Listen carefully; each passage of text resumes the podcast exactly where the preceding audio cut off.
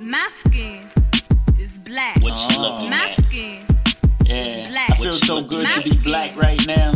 black. what you looking My Embrace skin it. is black. What you Welcome to episode 49 of the Black and Fashion podcast. I want to thank everyone for tuning in today. The first thing I want to do is make sure I acknowledge all of our current sponsors. Uh, pla- please make sure you guys follow 620 Style for all of your casual and luxury ready to wear garments. She is the queen of the flare pant. Please also make sure make sure you follow and book Nisha Star Aesthetics. And we also have our newest member of our Black Girl sponsorship team. Um, it is by the Rich Nurse. The Rich Nurse is a brand that empowers nurses to live life abundantly through fashion. They sell clothing, accessories, and beauty products for nurses. Presently, Rich Nurse is offering 15% off for all the listeners using our promo code Black and Fashion 15. Check them out and send them all your send them to all your nurse friends to www.richnurse.com. Shoprichnurse.com on Instagram, okay? So I'm gonna jump right in. I have Jessica Couch with me. Say hi, Jessica. How are you? I can't complain, you know, just surviving quarantine. That's what we all are doing, trying to make sure we survive this quarantine. And then the, the I'm so glad that you came over this episode because I'm thinking how much like what you do in technology is certainly playing a very huge role right now. So let me let me tell you guys a little bit about Jessica Verona Couch. Uh, she is a fit technology expert, strategic strategic. Ugh, what am I? I am tongue tied today. strategic advisor, writer, and speaker. She is the founder of Luxor and Finch Consulting. Jessica received her undergraduate degree from North Carolina State University's College of Textiles and Fashion Product Development, and her master's in Digital Innovation and Fit from Cornell University under the guidance of Professor Susan P. Ashdown. In 2008, she received her certificate for Digital Product Management, Modern, Modern Fundamentals from University of Virginia. Since the completion of her master's, she has worked with and advised numerous companies, brands, and retailers in the fit technology space. Jessica has published over 70 articles on the matter of fit and fit tech, a thesis on fit and perception, perception and curated events and panels on the subject of fashion and fit technology. That is one heck of a bio, Jessica. You have accomplished a lot Oh, very early on. Thank you so much. Very early on. So the way I like to roll with the podcast is uh, I like to start off with like a little icebreaker. It's called this or that. So I'm just gonna name off a couple of things and you tell me which one you prefer over the other, okay? Okay. Wedges or mules? Heels. Well, they're both heels, so wedges or mules. Oh, you said mules. Ooh, I guess mules. I think Okay. mules are kind of classy now. Yeah, they are for sure. Yeah. Um, motorcycle jackets or trench coats? Ooh. I'm still into motorcycle jackets. Okay. Um, fedoras or like berets? fedora. No fedora. Or berets. Fedoras or berets. A beret. A beret. A Berets are beret. cute. And last but not least, side boob or under boob.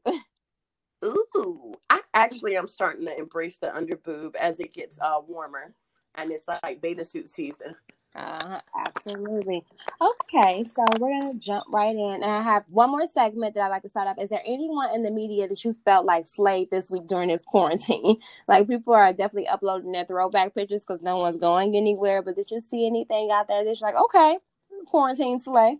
Ooh, no, I guess I'm just really amused by all the TikTok videos. Oh yes. Yeah, so the the families who are all jumping in to do the TikTok, I think that's cute. Yes, I love it. Absolutely. Okay, so tell us a little bit about your background, where you grew up, and like where you're from.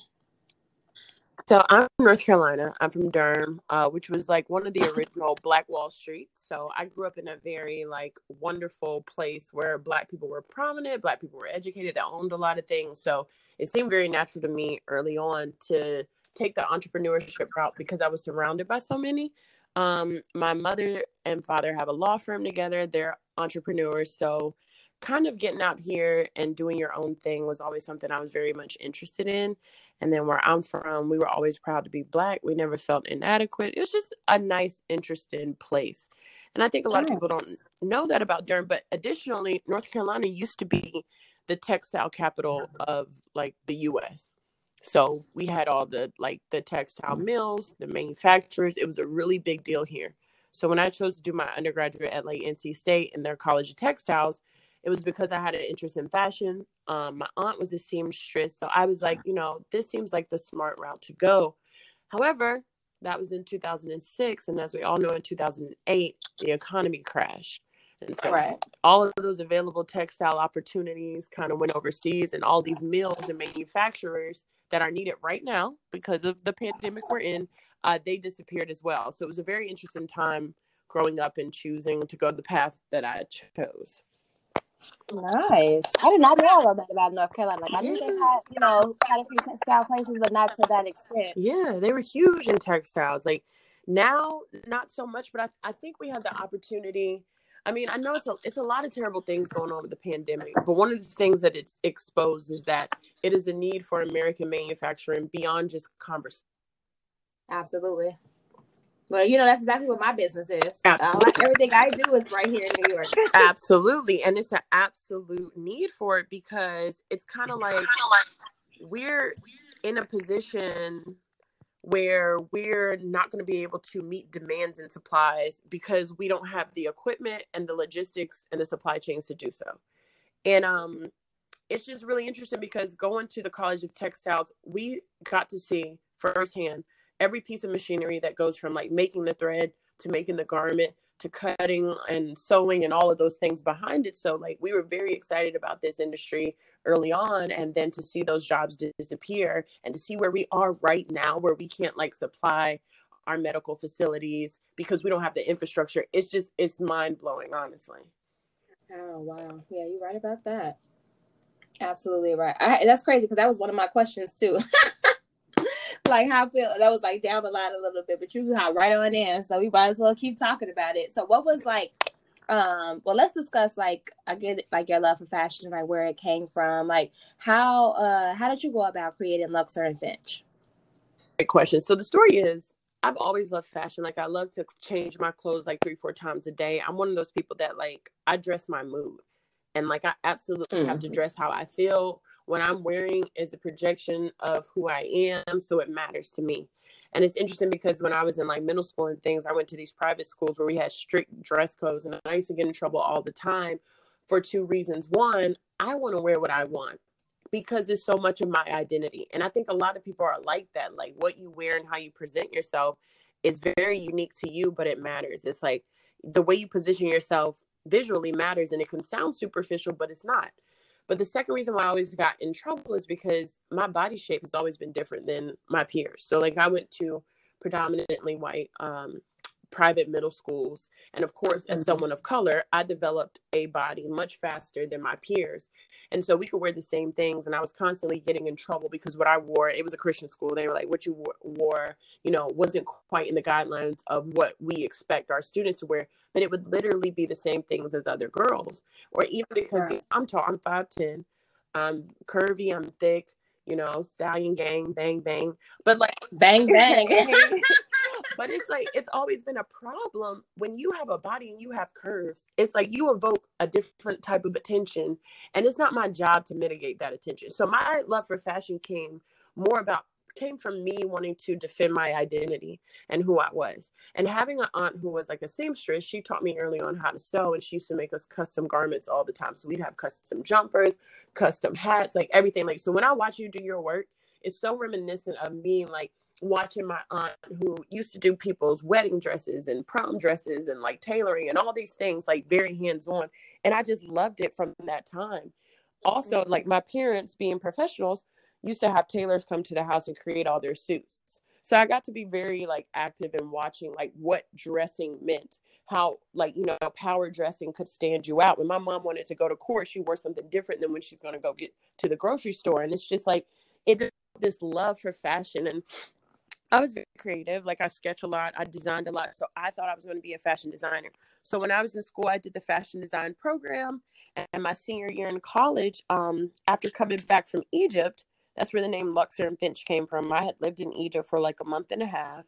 And when Oh, yeah, it was a completely dope experience. I, I told myself since I was little, I have to go to Egypt because when I was very young, I used to be a nerd. I was like, I think I want to be an Egyptologist. After going to Egypt, I had this very profound like experience of understanding kind of the duality of nature of women.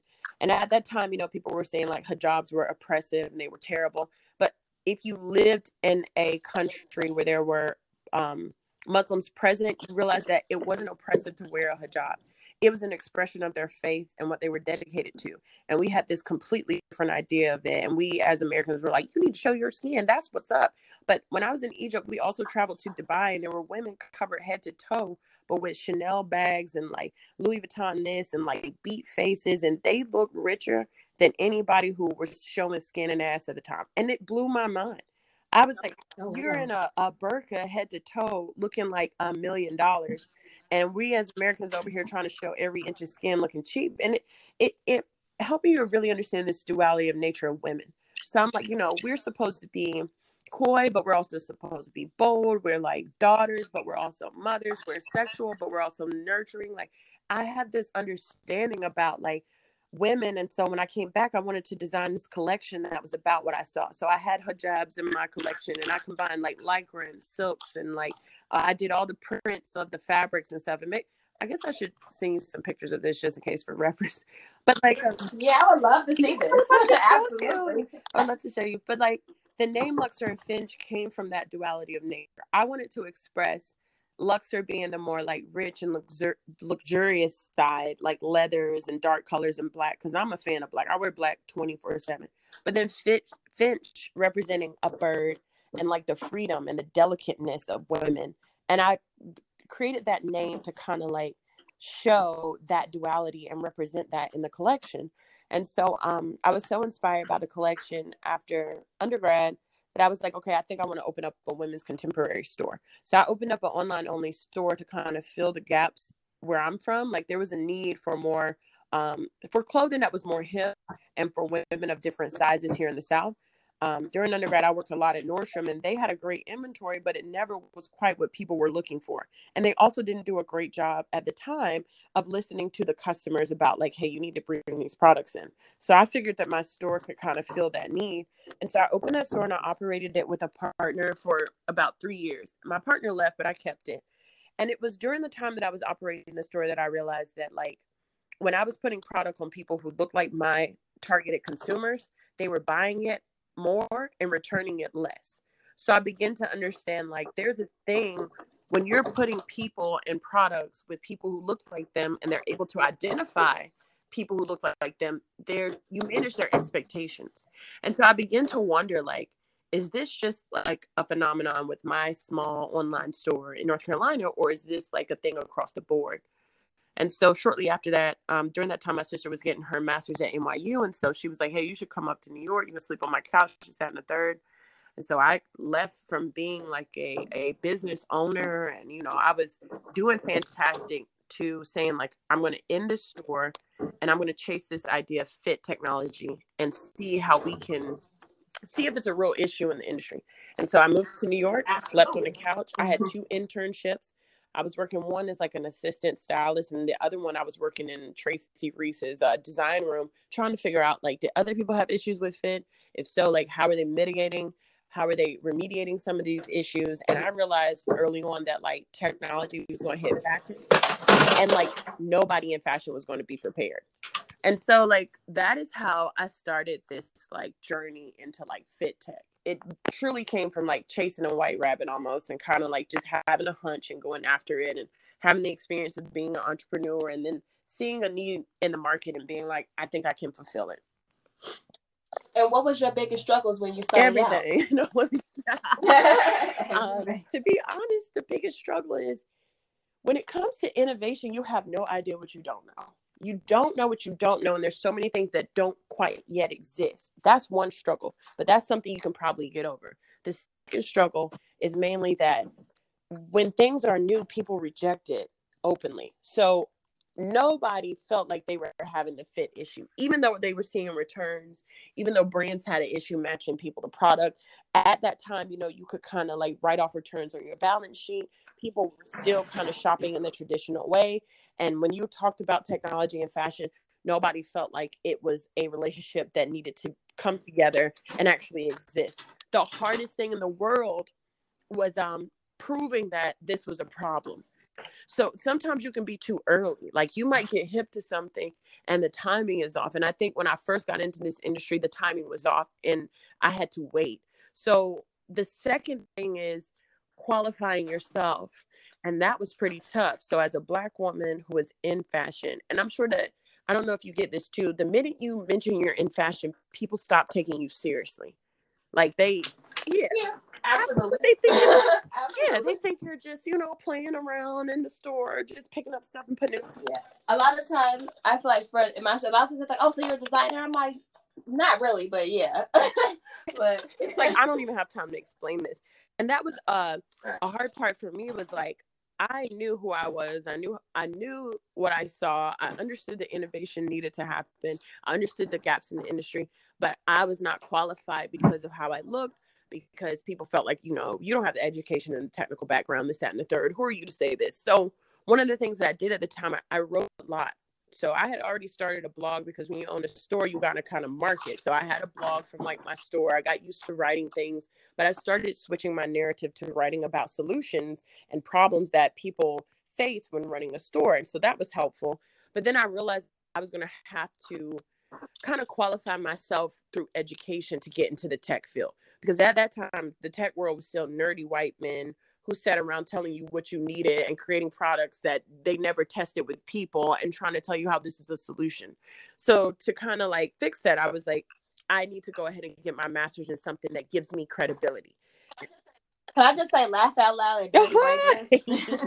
yes. And it's still kind of like that. It's like some nerdy women too, but it, it was a different industry. So when I made the decision to go to Cornell, it was from the recommendation of a friend who had went to Cornell, and she was like, "I think you should go here because of the flexibility of the programs." And so the program that I did, lucky for me, they let me choose what I wanted to study, down to the coursework and everything. I got to choose. I came in, I said, "Hey, I want to study fit technology. This is why. These are the courses I want to take." I took business courses.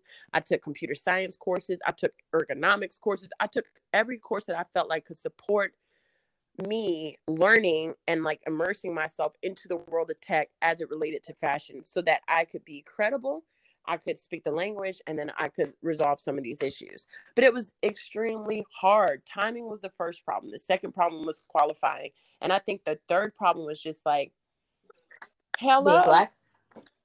Hello. Yeah, that's what it is. Hello.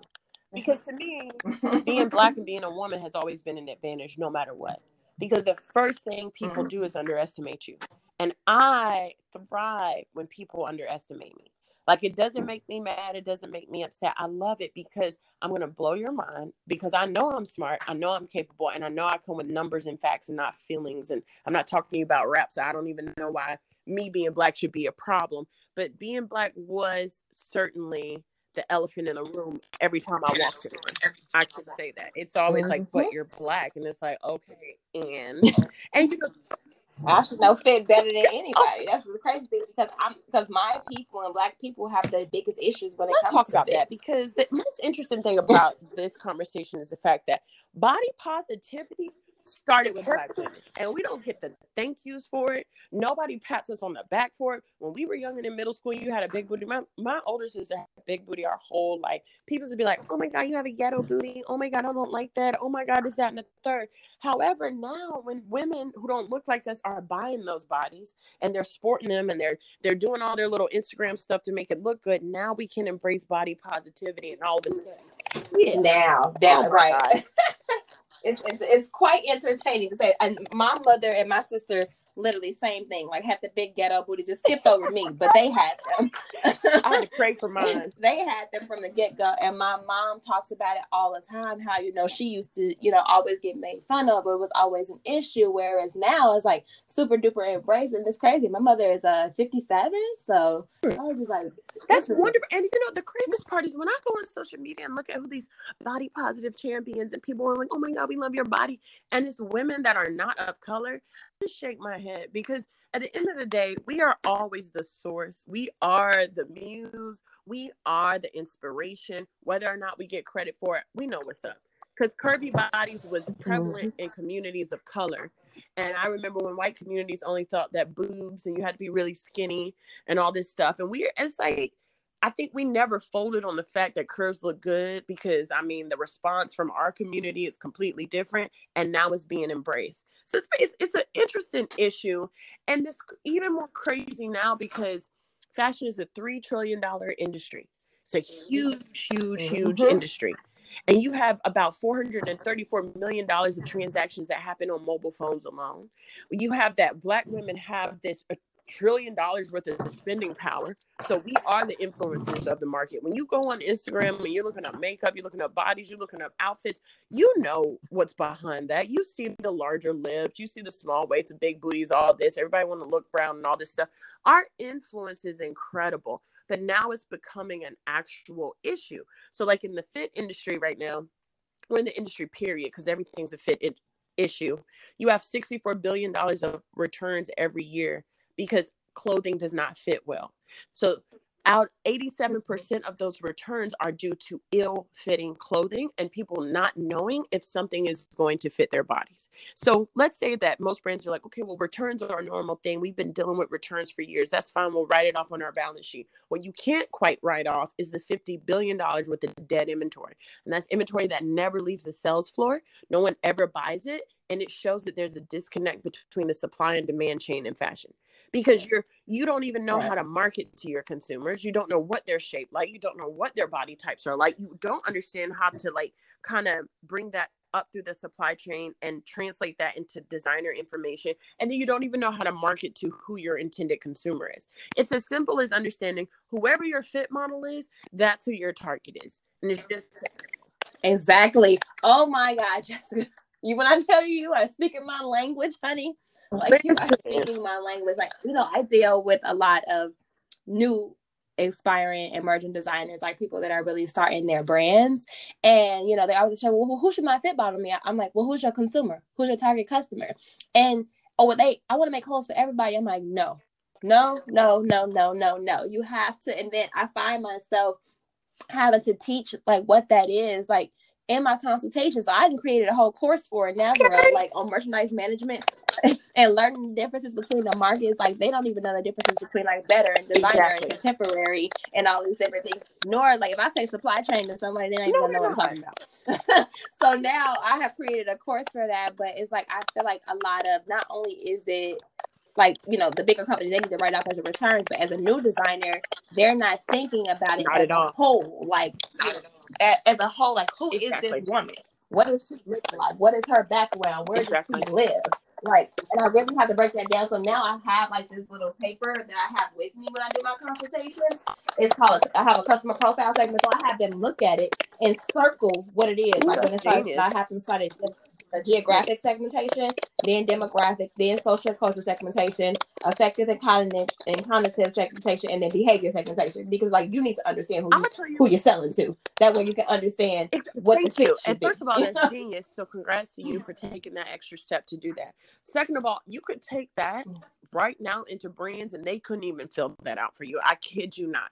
They cannot tell you. They have this very high level, um, silly understanding of consumers that makes no sense. So, like the Mm. Victoria's Secret girl, she goes on yachts and she is a size Q and she has big breasts. And, and it's like, what does that have to do with production in your fit model? I'm so confused. Like, who are you fitting these products on? Because that's who it's intended for. And that's the issue with fit. That It's just it. like we live in a time where fashion is being forced to change its ways because it's decentralizing.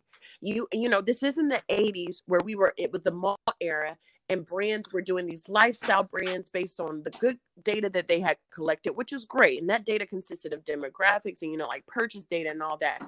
But one of the things that we saw in the 80s that we don't have now is geographic restriction. So before um the, the internet was a prevalent shopping tool, you had catalogs and all that, and that's cool. But you had to go into these Mhm. stores that were in your local neighborhoods and things, and then you had to shop there. And if you wanted something else from another store, you know, it was it was a big you you pretty much didn't do that. You could order out of a catalog, you could get what's in the store. And as a result, you know, these brands and retailers had the power to say, here's what we're going to make, and here's what you're going to buy, and we're just going to push product on you. Nowadays, because there's so many options, it's like dating. It's like dating when you're a hot cat. Just like either you give me what I want or I'm done. and I think that brands and retailers have operated so long in this sense of geographic restrictions and all of these other things and all of these misconceptions about what consumers want that they're kind of not able to shift and understand what consumer centricity looks like. And when it comes to fit, consumer centricity looks like you understanding the body types and how to convey those things and how to manage those expectations. Because you don't have to make a one for one product. You just have to let people know how that product is going to interact with their body successfully. And then they can manage their own expectations. They'll understand what to buy and what not to buy. Right now, it's just too much guesswork. Mm-hmm. And that's why people aren't buying at all. Not to mention that if you go into a store, I read this one article a long time ago. It Was it based on a study that stores are set up to make you grab stuff, buy more stuff. So they like inundate you with way too many options in hopes that it makes you buy. And they actually said in the study that this way of setting up kind of like shopping appeals to women because women will be distracted by all of the things and just grab it, which I think is bullshit. I'm like, oh, this is, I kid you not. Really? I'm gonna send you this too so we can put it in the notes. I, right. I'm like, wait a minute. Like women will be distracted by options and will grab more. And I'm like, this is so stupid. But the way that stores are set up is just for that. So, like for instance, before Top Shop went, I mean, just up in flames, which I'm really pissed. I'm so pissed. I, I shouldn't even be laughing, but I, I think, think, it's, funny so too. Funny. But I'm pissed because first of all, they had my two favorite pairs of jeans. They had a Joni jean and they had a Jamie jean. Oh, girl. you, who, girl, you know who you talking to? Hell, yeah, same. Girl, same. I cried. I was like, "What do you mean? I was going out of business. These are the only jeans that fit." I went. To, I just. I, you crazy niggas. I just went there and I bought a whole bunch of stuff. But I went uh, to the girl. I was in Paris. I, I, stopped at Top Shop in Paris. I was like, "This is gonna be my only Grab chance." So give it to me. Right thing. I'm still like. I'm holding on I to sure my did. last Joni's because I need a pattern made out of it. Maybe I can talk to you about that. Maybe I'm gonna give you. Okay, we'll talk about that. Yeah. Oh yeah, like, oh yeah, you know me a so One of the things I saw the Top Shop did that was really ignorant was that they would have a four way of items, and they would have one style in the front, but then after about ten pieces of clothing, you'd go back behind it, and there'd be a completely different style.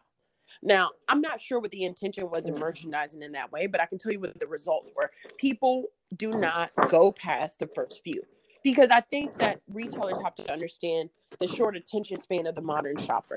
We have options at your fingertips. You can order stuff online. When you're going into the store, it's kind of an inconvenience anyway. So if you're lining up a four-way rack or any type of rack with multiple styles, the one closest to the back is probably not going to get seen. And that's going to contribute to your dead inventory. And then you have things that are too high up that are just look like, you know, um, things in a museum. And they have to understand that when you're moving through a store, you're moving quick, you're looking for something. So if you if you hinder my ability to quickly find what I want, I'm going to just leave you. It's not, I'm not going to always take time and shift through. People don't always have that type of time. And I think that contributed, one of the things that contributed to Top Shop's demise is that they really didn't understand how to merchandise properly for their customers in different geographic locations. And I think that messed them up because they had fly stuff sometimes. Sometimes they had great stuff. The second thing that messed them up is things did not fit correctly you could see something fly on the rack. You got to put it on. You're like, who is this made for? Just who is this made for, and why doesn't it fit me? And I think had they done a better job of understanding their customers and communicating that, they would still be here. Agreed. I totally agree with you. I just think there were so many issues, but that just shows like the fit issue isn't just like you know, it's not just a curvy issue, which a lot of people think as soon as you say fit, people are like, well, plus size people have lots of stuff. And you're like, it's not a plus size issue. It's an everybody issue. It's an everybody issue, issue Absolutely. because clothes aren't being made the same way that they used to be when they flattered a figure. They're just being made now based on costing and spending on how can we cut corners and you know all they all made on costing. That's how I feel. Everything's made about costing and like that like that BOM is like crucial, you know, like that's what everything's being based on. And then it's also exactly. to me a buyer's world. So even like the licensee companies and stuff like that, they you know, they have like the sleepwear license or the handbag license. The buyers are still telling them exactly. what they need to sell. And then of course they're telling them yeah. what is what to design. So the buyers have turned into designers, and then the, the the production coordinators that are actually negotiating all of the pricing and stuff like that is throwing their hands into design too. Like you need to do something cheaper. So it's like the designer is no longer designing and they're no longer to me worried about the fit, even though all these companies have technical designers and they go through that process of having like the PP samples, the TOP samples, like that whole process. And if it doesn't fit, it doesn't even matter. Like once they like, cause they can like keep rejecting it, and then the company's still like, well, we can let it ride. It's only four dollars. And I've had, you know, and I've worked in so many different companies within the industry that I've seen it happen all the time because I'm always in product development. So I'm always that middleman between design and production. So it's always just like production pushing back on price and then design, they try to push, but um, it'll never work out. Especially and the and the common thing is, well, we're making it for three dollars or we're making it for four dollars. You know, the only time I ever had that exception is when I worked in ready to wear, and but she made everything domestically, so of course her fit, like you know, was on yeah, point. absolutely. You know, and that's a very interesting thing that I think people need to understand about why this industry is shifting. Because you have to, I get the profit point. I absolutely do. And this is a reflection of capitalism in general. If we're going to maximize profits, we also have to maximize people. We have to maximize both shareholders Mhm. and stakeholders. So I get that companies want to make money. But if you're doing all these things to cut all these corners and you get products in the store and one person tries it on and has a terrible experience and tells their network of 10 people, those 10 people tell other 10 people that product is done for. No one's going to come back and try it again. Nobody cares. And I think that companies think that you can afford to lose one customer. You cannot because nowadays you're not only going to lose that one customer, you're going to lose their entire network. Because what people talk about more than what they like is what they Mhm. don't like. So if they have a negative experience, if they didn't like it, if it didn't fit them well, it only takes a person saying it one time. They have access to millions of people who they can now, you know, um, broadcast that information to, and now they can all make decisions on it. And with so many other options to shop with, you really can't afford to lose a customer. Period. So you have to change that design process. You have to think about the customer first, profit second. And I and I keep saying to people that what we do with companies is help them match people to product simply. And what we also do is help them balance shareholder and stakeholder value. And sometimes people thought that was impossible, but it's not Mhm. because with a little bit of technology, a little bit of understanding the data, a little bit of customer feedback, you can actually create products that are more targeted for your intended customer, fit them better, things that they like, they'll understand it, and then you can keep their loyalty because you only have one time to lose a customer. You have one time, and, and it's just Right. it's very interesting because fashion is so reluctant and hesitant. We've been preaching about fit and just the concept of matching people to products since I came out of I know since I came out of undergrad, I mean graduate school. And it's just now we're getting clients that are like, okay, I think we have a fit issue. And I'm like, you think? Why would you think that? Why do you think you have a fit issue? Is it because you're Yeah. It's because Now you're think you got one? Question for you.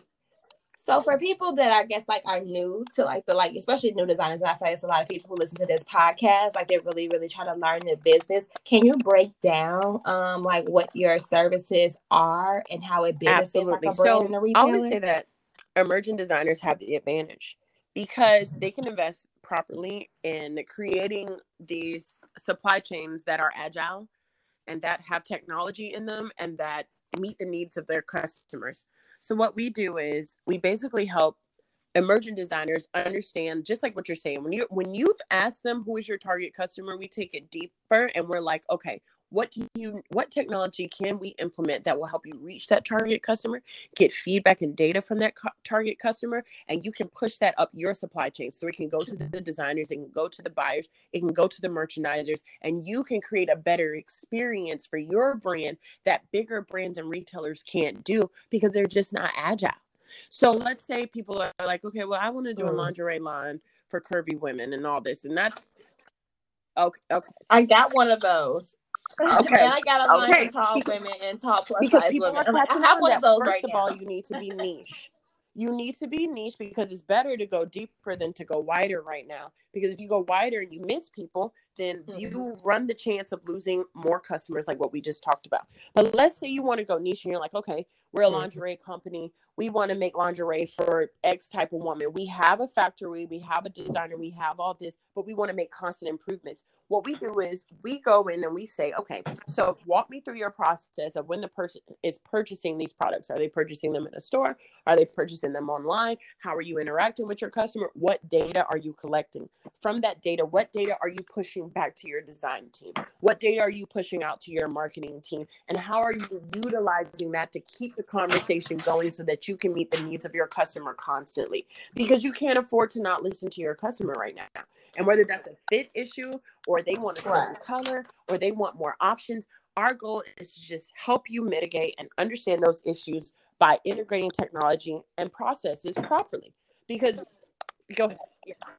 So, wait, hold on. So, question. Uh-huh. So, if someone was working with me, like all these clients that I have, and you know, I start with the product development first, and I'm like, you know, once the product development is done, and we actually have the product and we have the fit and stuff like that down, then we'll move into production. I don't think that you should go into production not really understanding or testing it out and figuring out what you need to make and putting it on different people. Would you suggest that they reach out to you during the product development process, or more so when they're I'm ready you. to move into product production? development process. Because once you put that down payment down for production, ah, it's over. It's over. It's a Yeah. Okay. That's what I thought. Because I was thinking, I'm like, right when they're like, and I wouldn't even say like when their samples are done. You would want to be integrated in there while we're creating their samples, like maybe like Exactly. During the fit so, during the fit one of the process. things we like to do is very Okay. simple that designers can do is during that fit process when you're taking notes and you're understanding and you're communicating with that fit model, that information valuable information that you need to keep and pass on. So like a lot of mistakes that I see emerging designers do, they have these amazing products that they spend so much time and money getting these samples development developed and doing all that. And yes. Yeah, 'cause I ain't And cheap. it's- And it shouldn't be cheap because this is a very important part of your business.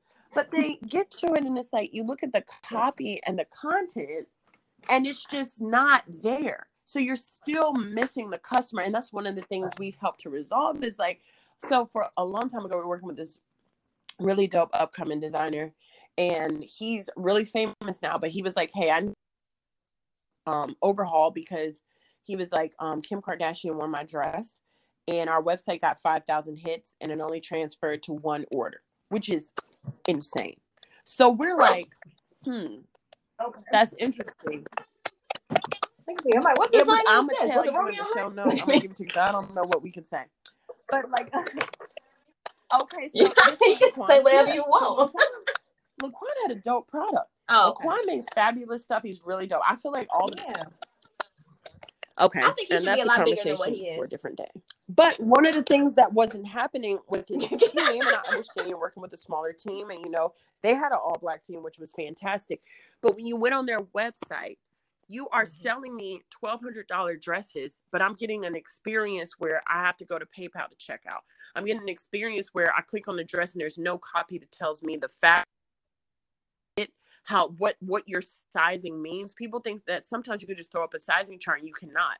You because they're arbitrary. You need to tell me, Nope. give me a reference, a visual reference. Show me other people in this dress. Tell me where it's going to be tight. Tell me where it's going to be loose. Tell me where it's this. And the more expensive it is, the more details you need to convey. So one of the issues that he was having is the reason why you had five thousand hits or however many thousand hits. It was like a ridiculous number, and you only had like one or two orders is because the process didn't match the price point and you didn't have the right information there so that a person could appreciate the product understand it understand the fit understand what they were going to get manage their own expectations and feel confident to check out. And that cost him money. And i say that to say that these are small things that don't even involve tech yet. We haven't even implemented any special technology. And we haven't even taken your uh, body measurements or anything like that. We're simply managing the expectations of the consumer properly through copy and content.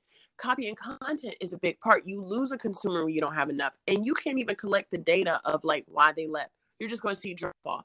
You won't see the conversions that you want when it's online. Mhm. And it's just like a crazy thing because, again, emerging designers have this advantage where they can really be close to their consumer, use the language their consumer needs, and kind of answer the questions their consumers might have.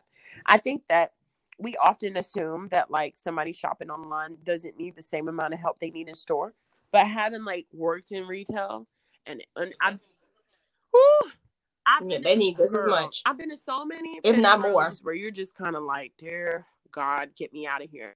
But to get that sell, people have an emotional response to fit. They have questions they need to understand, like, you know, in comparison to what I own, how is this going to do? Blah, blah, blah. You have to answer those questions and give an experience that is more concierge and less transactional, or you're going to lose your consumers. Mm-hmm. Yes, we've been, and, and you know what? I want to say something else. Absolutely. I want people who want to be emerging designers to get past the t-shirt and hoodie phase. I want us past that. Oh, Us honey. past it, and I want us past it. Yeah. I get a lot of those that come to me and I don't necessarily Yeah. reject them, but I let them know that they don't need me for that. You know, I'm just like, um, that to me does not I, I can't like it's like even though I probably can, it's just like I cannot. Like I cannot. Like I actually focus Yeah. on silhouettes and fit and creating like a very, very quality product. And for me, a t-shirt is fast fashion and my designers that I work with start at contemporary. Because there's no way for them to create garments in the US um and make it fast fashion. Like I don't do fast fashion. I have to like constantly reiterate that. That's what, that's always my first question. Like, who's your target consumer and what's your pricing strategy? And people hit me with the, oh, I don't want to sell it for more than sixty, and I always laugh. And I was like, not in New York, you ain't. You ain't creating nothing here for sixty dollars. I don't know what you thought. This is maybe a T-shirt, uh, you know. So it's like I end up, you know, that's why I have Yeah. to do the consultations, you know, because I get, you know, I get so many inquiries and so many people who want to be designers, but they don't have a clue.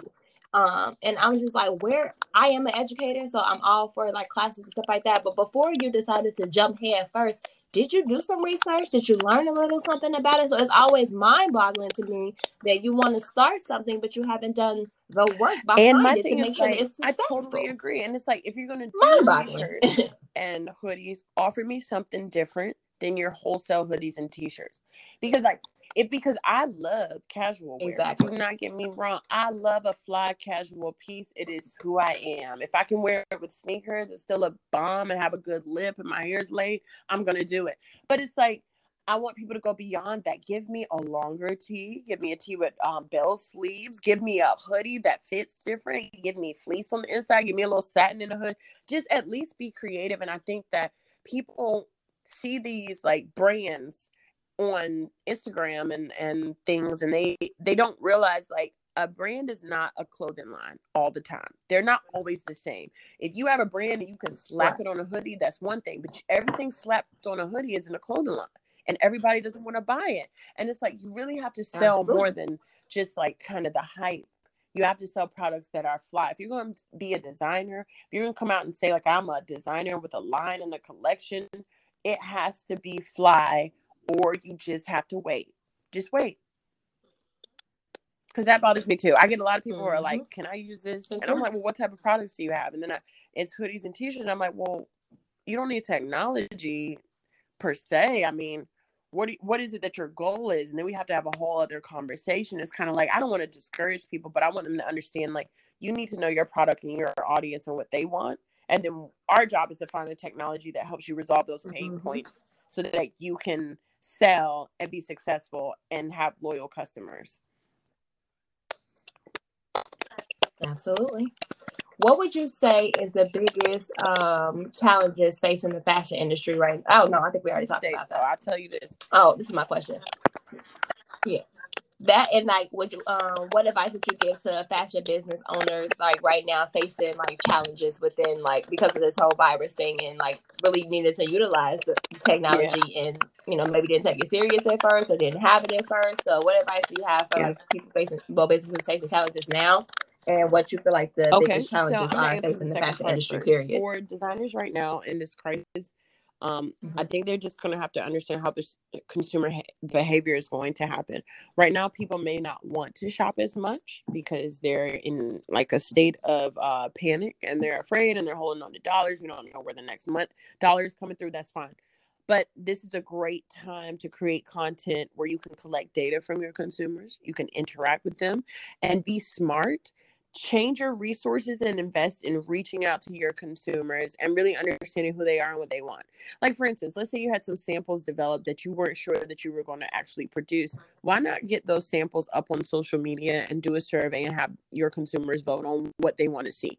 Get some interactions. Have people take pictures of you um, themselves in your product. Use that for consumer reviews and feedback because people are home right now with nothing to do. Give them something to do but use it as a time to collect data. Use Mhm. put some very interesting surveys out there. Get your customers in your products. Give them a reward for it of some ti- kind like you could do a discount code or send them product. But now is a great time to mine information to allocate resources towards your research and development and to understand that even when this is all over people are going to still prefer to shop online because people are going to be afraid about stores and large places and i would turn my online sites into more interaction and less transactional. I would start looking up what type of technology can integrate to kind of wow your customer and get their information and kind of get them on their phones and get them interacting with you and get them hashtagging and tweeting because those are very important things to do. It's kind of a shitty time right now, but we're going to come out of this and you, you're going to want to have a special bond and stay on the Mm. forefront of your customers' mind so that when they go back to work and it's time to live again and it's about to be summer and people want to be fly, meet them right where they are. And I think it's a, an important time to do that. And even like extend your customer service. Thank you. Thank you. That is some great advice. that is some great advice. I cannot wait until this episode airs. but I feel like it's a, you know, you got to see the, and I, I guess it's just, you know, we're entrepreneurs, so we always have to hustle. We always have to think about how do we turn shit into Always. sugar quick because we don't have all day. And so, one of the things that the fashion industry is facing right now Mhm. is the breakdown of the supply chain and the issue of manufacturing. And I'm going to tell you something. When this issue happened, my partner Brittany Hicks and I, we decided we also have this joint company called Fayetteville Road. That's how we do all of our brunches and stuff through that company to just educate people on like fashion tech in general and try to Okay. create a community around it.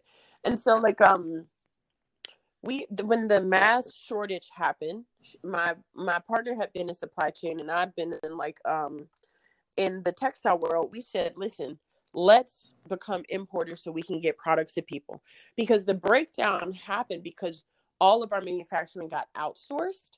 And so if we could have said, hey, we need a million masks a day made right now, let's make it per state, it doesn't exist.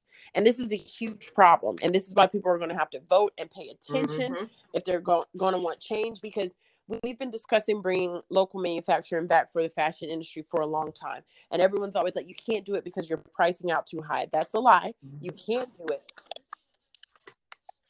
I just made oh, just so you know, just I made two lines of uh masks before this whole epidemic Oh happened and got them for so smart. very, this very is why black women is the future of the world And they were both Yeah. African. One of them did um African print cloths, and she's actually based out in DC. And the other ones, they have Wow. literally took all theirs over to London, and they're both black. So two different designers. They wanted to do face masks before the epidemic happened. One of them just wanted them as a fashion Wow. statement, and the other one was an opera singer who Wow. wanted to put out ones with different like music note quotes on them. And I, when I tell you, I got those like Wow. for a price that, couldn't even be matched overseas. Okay, so let's And I got them right that. here, So done right here in NYC Garment District. Is a misunderstanding of how manufacturing has to come back to the United States, and it can be done in an affordable way. It's just not going to look like what it used to look like. And you have Yeah. people in these decision-making positions who cannot wrap their head around that concept, and they have to go. And that's the issue with fashion because all of these things are p- possible. Mhm. These new pricing strategies, they are possible. I I went to FIT City Source and I heard um Andy Mhm. Ward. He was talking about how to use it. Oh yes, that's because me and you talked there. Okay, Yeah, I was there. That's where I met. Yeah, that's where we met in the bathroom. this is so crazy. Right, but you remember Andy Right, Ward at the right talks time. How you can use the fast fashion model he had some interesting things in there. But he said how you can use the fast Mhm. fashion model to kind of produce um, things at a reasonable cost right here. And it's that type of thinking that we need in the fashion industry that doesn't exist. You have all these people who are like, we've done this for the last 20 years. I don't understand why we have to change. And those people have to get out of these positions. You're holding up progress. We have to manufacture here. And I wrote this article the other day about how I believe from state to state, when it comes to manufacturing, we're going to have to use data to understand what percentage of the goods that are being sold in each state can be made locally so that in the event of anything, a pandemic, an epidemic, whatever, we need to be producing things and have the capability to produce, not only so that people can have these jobs, so that we can be more self sufficient. We have to decentralize this manufacturing industry. We have to bring our jobs back from China. We have to bring the proper technology into the supply chain, and we have to do these things here because the whole reason why I went overseas was to cut corners, costs, and you know to cut jobs at the same time and that's fine for these higher ups and these ceos but we have Mhm. people with skill sets that can be utilized right now so that we can produce and we have to value stakeholders those are your employees those are the people going to be buying your products those are the people who do not benefit at the top of these supply chains and that's our biggest issue with fashion right now in my opinion Yes. Wow. Yes. like yes. I'm just like that is that is it, and I just you just do not understand how excited I am right now. I'm just like all this information that I feel like people are lacking, and you just gave it to them. Just like the whole game. I'm Like, let's pull it let's together. Pay so attention and let's pull it together. is We, in a matter of a week, found manufacturers who were originally doing other things who were FDA approved.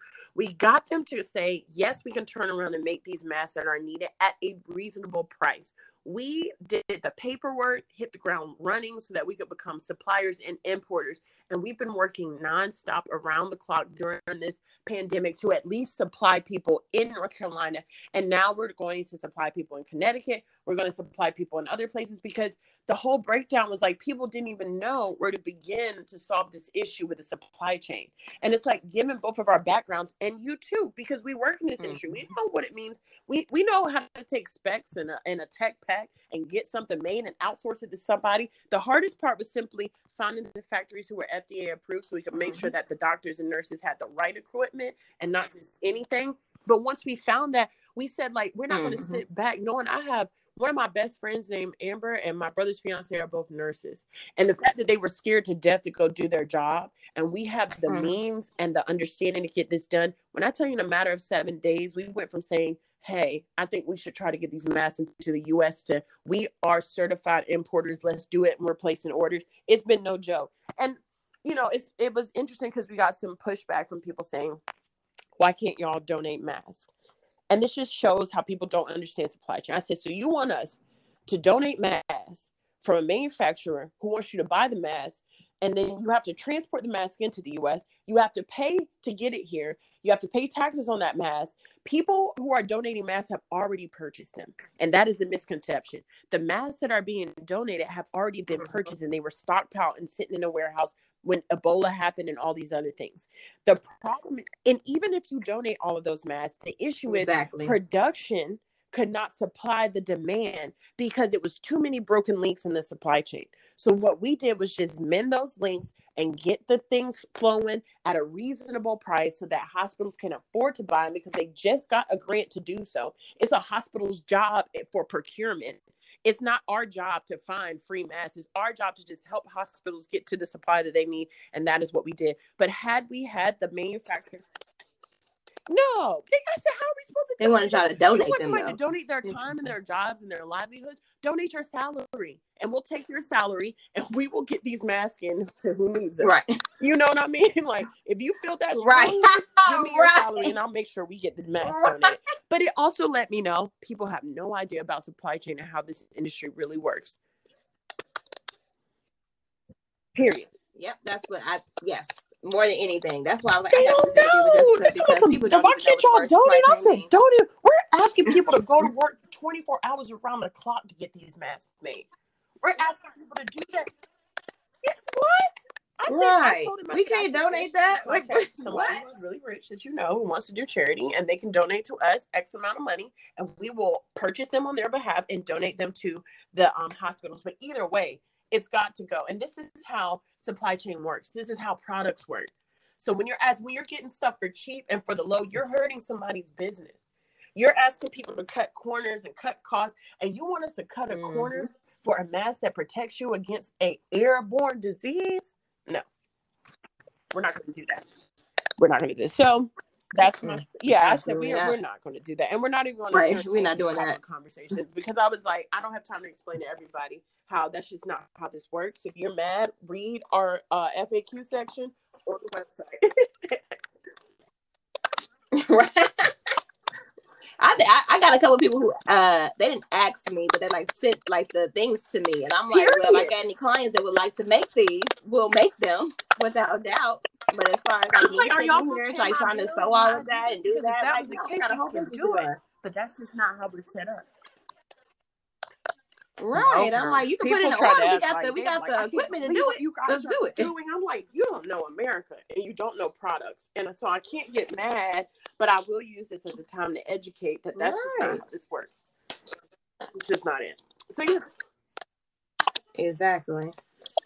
So I feel I feel like you have just like achieved so much and you've accomplished so many goals. Like Yeah, what's like you know- next for you? Like where do you see yourself in the next five years? years, um, I would like to actually be able to own a manufacturing uh, company here in the U.S. Oh, I'm, I love it. It Says let's oh do girl, it. we on the same page. Might need to go into business Okay. together. Okay, let's do it. Okay, I was like, I might be together. on on the Um, same I'd way. also like to see our business. Uh, I, I'd like to see Luxor and Fitch expand, as well as um, our uh, women of color events and all those things expand. And honestly, girl, in the next five years, I need to have invested properly so I can have some kids and be married. I'm not trying to solve the world's problems forever.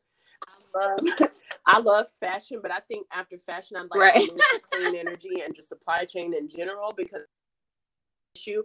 Um, I think in the next five years too, you'll see we're going to launch a platform, a tech Mhm. platform that helps like match people to product and resolve the fit issue. I want that up and running, and then Mama wants some. Mhm. Okay, I feel you. who is Some babies and a husband. I'm just saying. I feel you, girl. That's me. I feel my the same way in the next Yeah. five years. Like, let me get this little business popping. Come and on. ahead. I'm So, on. like, the next five years, I'll be I'm trying 35. So like, let me just I'm trying to be efficient and I'm trying to hit the ground running with every project that we're doing because I can't I don't want to have to do this hustle forever. I want to sit back, I want to grow my investments. I want to you know, me and my partner were talking about I want a program for prisoners while they're in there so they can get trained on doing things with manufacturing and then we can kind of take 50% of the salary that they're earning while in prison and save it for them when they come out for recidivism I want programs like that so that fashion can be beneficial to people and save lives and help. I want to bring our manufacturing home to um, the US of A. I want to have some uh, my tech company booming, and then I want to disappear. I want to make sure my family's straight, and I'm out. I want to practice making babies with my husband. I want some time off. I want to get my ends trimmed regularly, and I I do not want to be in quarantine ever. again. Feel it. Okay. Energy. Thank you for having me. Energy. Well, thank you so much for joining. I just have one little last segment. Um, just like, you know, any like readings, because I know you're a writer. Um, any readings or events, well not events, but I usually have exhibits, events, and readings or events Yeah. that you think people should attend, but I'm gonna just Something go with the to readings. read. Okay, that you think um, people need to read. I read this book. Let me pull it up real quick because it's on my Kindle. Give me one second.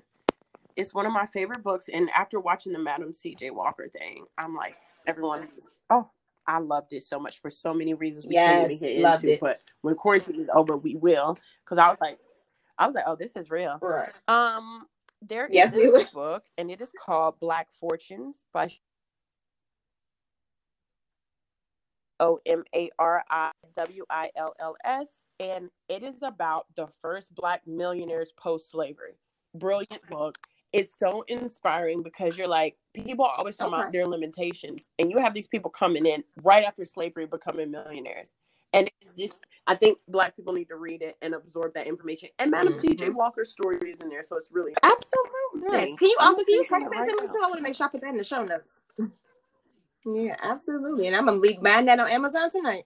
Well, that is the end of our show, guys. Thanks you all for tuning in. And as I always say, stay black and peace out. I'll make sure I put all of Jessica's information in the show notes. And I hope you guys enjoyed our talk today. There was a lot of information there and so much for you guys. My skin is black. What you looking My at? skin Yeah, black. I feel What so good to be black right now. is black. What you looking My at? Embrace skin it. is black. What you looking